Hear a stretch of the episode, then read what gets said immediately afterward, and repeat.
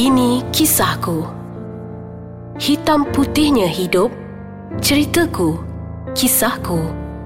Bismillahirrahmanirrahim. Assalamualaikum warahmatullahi taala wabarakatuh. Salam sejahtera, salam sehati sejiwa saya ucapkan kepada seluruh para pendengar podcast Ais Kacang kita kembali semula dalam segmen ini kisahku bersama dengan Cikgu Erin. Jadi untuk kali ini uh, saya akan menceritakan tentang zaman remaja saya. Uh, maklumlah kalau dah habis UPSR ni dah masuk ke sekolah menengah. Uh, jadi waktu di sekolah menengah uh, berlakunya rembesan hormon. Uh, maksudnya saya dah mulalah orang kata timbul jerawat-jerawat manja. Kemudian keinginan tu dah makin meluap-luap lah kan. Nak jadi lebih form fun kan? Orang kata form 1 tu Dah nampak lah Nak pakai seluar yang ketat-ketat. Lepas tu baju t-shirt tu kadang-kadang yang ketat. Lepas tu baju tu ala-ala form puan feminin uh, Dah mula uh, Kening pun dah mula halus ya, Dah pandai dah cabut-cabut manja-manja kan.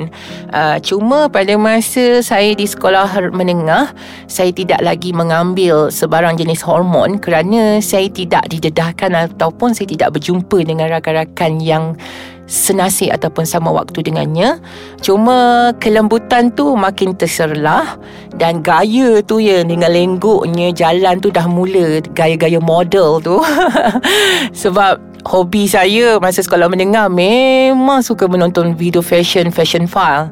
Uh, saya tak salahkan program TV tu disebabkan saya ni terlalu obses dan saya memang suka dengan rekaan-rekaan baju.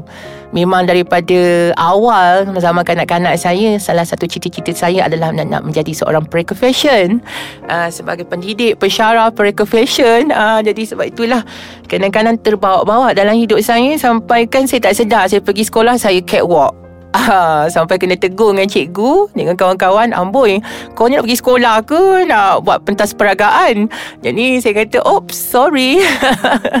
Jadi saya pun macam tu lah orang kata walaupun balu-balu tapi Uh, saya cuma orang kata ada kisah kan? Ha, tetap meneruskan hidup seperti biasalah.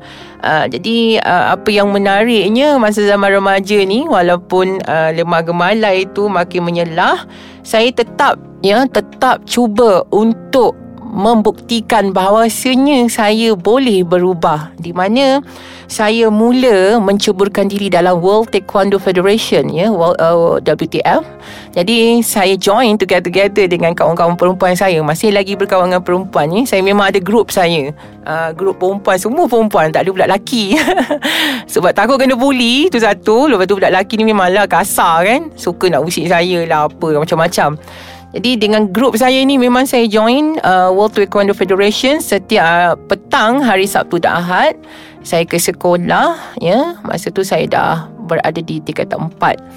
Uh, memandangkan dah kena counselling dah macam-macam kan Cikgu pun dah nasihat Mak ayah pun dah tegur Kau ni dah lembut sangat Lempuk bukan lembut Lempuk Jadi saya cubalah Okay I nak keraskan diri I nak keraskan diri So saya join taekwondo Dan sentiasanya bergandingan dengan Maha guru dia Mr. Kupusami saya tak tahulah masa sama dia masih hidup atau tidak Wallahualam Jadi setiap kali bergandingan dengan Mr. Kupusami ni Tangan saya akan lebam Sebab dia memanglah keras kan Setiap kali dia bagi double punch tu Saya kena tepis, tepis, tepis. Habis dia training balik rumah Memang merah-merah lebam-lebam tangan saya Dan saya tunjuk pada mak saya. Mak tengoklah tangan kita ni Tangan Lily ni. Merah uh, Kesan daripada taekwondo. Training yang begitu orang kata serius ya. Saya memang serius Sebab saya memang minat dengan taekwondo jadi tidaklah kata saya putus asa. Saya teruskan sehingga saya mendapat tali pinggang kuning. Jadi lepas dapat tali pinggang kuning uh, Saya berhenti kerana Saya telah pun melanjutkan Persekolahan saya ke sekolah yang lain. Uh, Jadi Hobi saya tu terbantut seketika Okey, kalau ingin tahu dengan lebih menarik tentang paparan kisah saya di zaman remaja dan seterusnya, apa kata kita berehat seketika? Baiklah, kita bersambung kembali dalam segmen Ini Kisahku dalam podcast Ais Kacang bersama saya, Cikgu Erin. Jadi, uh, di zaman remaja saya, uh, pada masa di tingkatan empat, ya, uh, saya telah ditawarkan untuk memasuki ke sekolah berasrama penuh.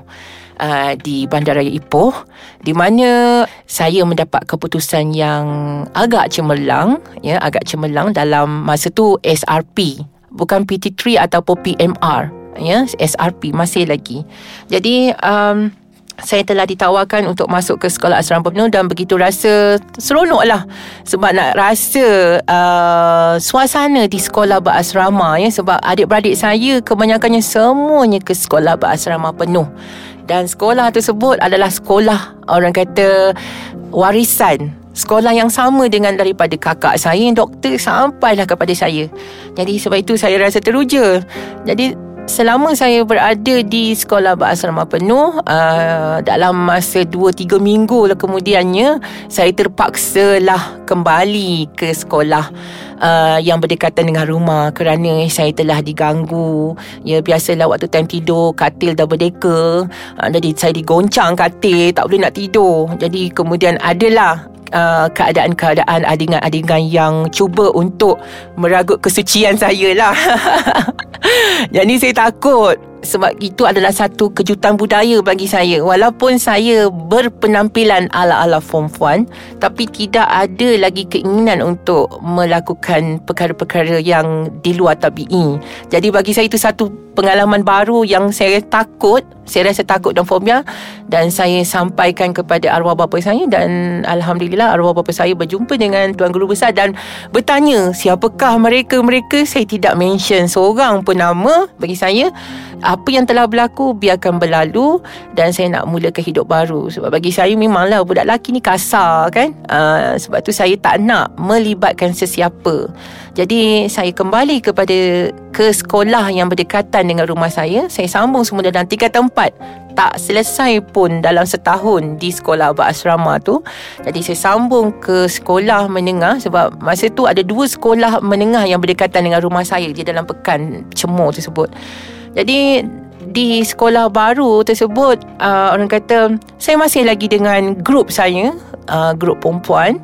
Uh, cuma pada masa itu saya dah ada peminat uh, dah ada peminat pelajar lelaki lah.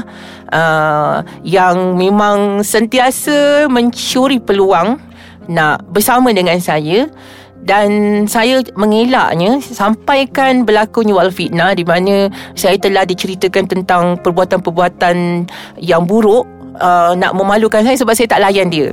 Uh, kebetulan pula saya duduk berhadapan dengan dia. Jadi dia memang akan Kadang-kadang dia akan hulurkan kaki Usik-usik saya. Saya tak suka Sebab saya takut. Ya, Sebab saya takut benda ni akan menjadi bualan hangat Sebabnya keluarga saya ni kalau dekat kampung memang orang kenal uh, doktor yang pertama di kampung saya uh, itu kakak saya. Jadi orang kenal. Lagipun kakak saya memang bertugas di hospital yang berdekatan kan. Uh, jadi saya nak jaga nama keluarga. Saya terpaksa orang kata tak layan budak lelaki tu dan alhamdulillah um, fitnah tersebut dapat dihentikan kerana saya menafikan uh, orang kata pertanyaan demi pertanyaan uh, soalan demi soalan saya orang kata jawab dengan cara yang berhemah lah dan alhamdulillah benda ni dapat diselesaikan dengan cara yang lebih uh, berdiplomasi. Jadi uh, murid lelaki tersebut tidak lagi mengganggu saya, namun tabiat saya yang memakai uh, seluar-seluar ketat tu kadang-kadang saya ni color rambut saya ya, color rambut saya. Masa tu tengah hangat dengan bidal sesun. Ah rambut merah. dengan rambut geometrinya tu. Jadi saya memang merahkan rambut saya dan saya punya rakan karir saya saya tak salahkan rakan karir saya sebab saya yang gedik sangat kan. Uh, saya memang selalu meluangkan masa di salon uh, di salon rambut. Uh, kepunyaan seorang akak berbahasa Cina saya tidak menyalahkan dia sebab benda tu salah saya. Uh, saya yang terover limit sangat kan. Uh, jadi kita akan berjumpa lagi dalam episod pada minggu hadapan dengan paparan kisah yang lebih menarik daripada saya Cikgu Erin dalam podcast Ais Kacang. Ini Kisahku.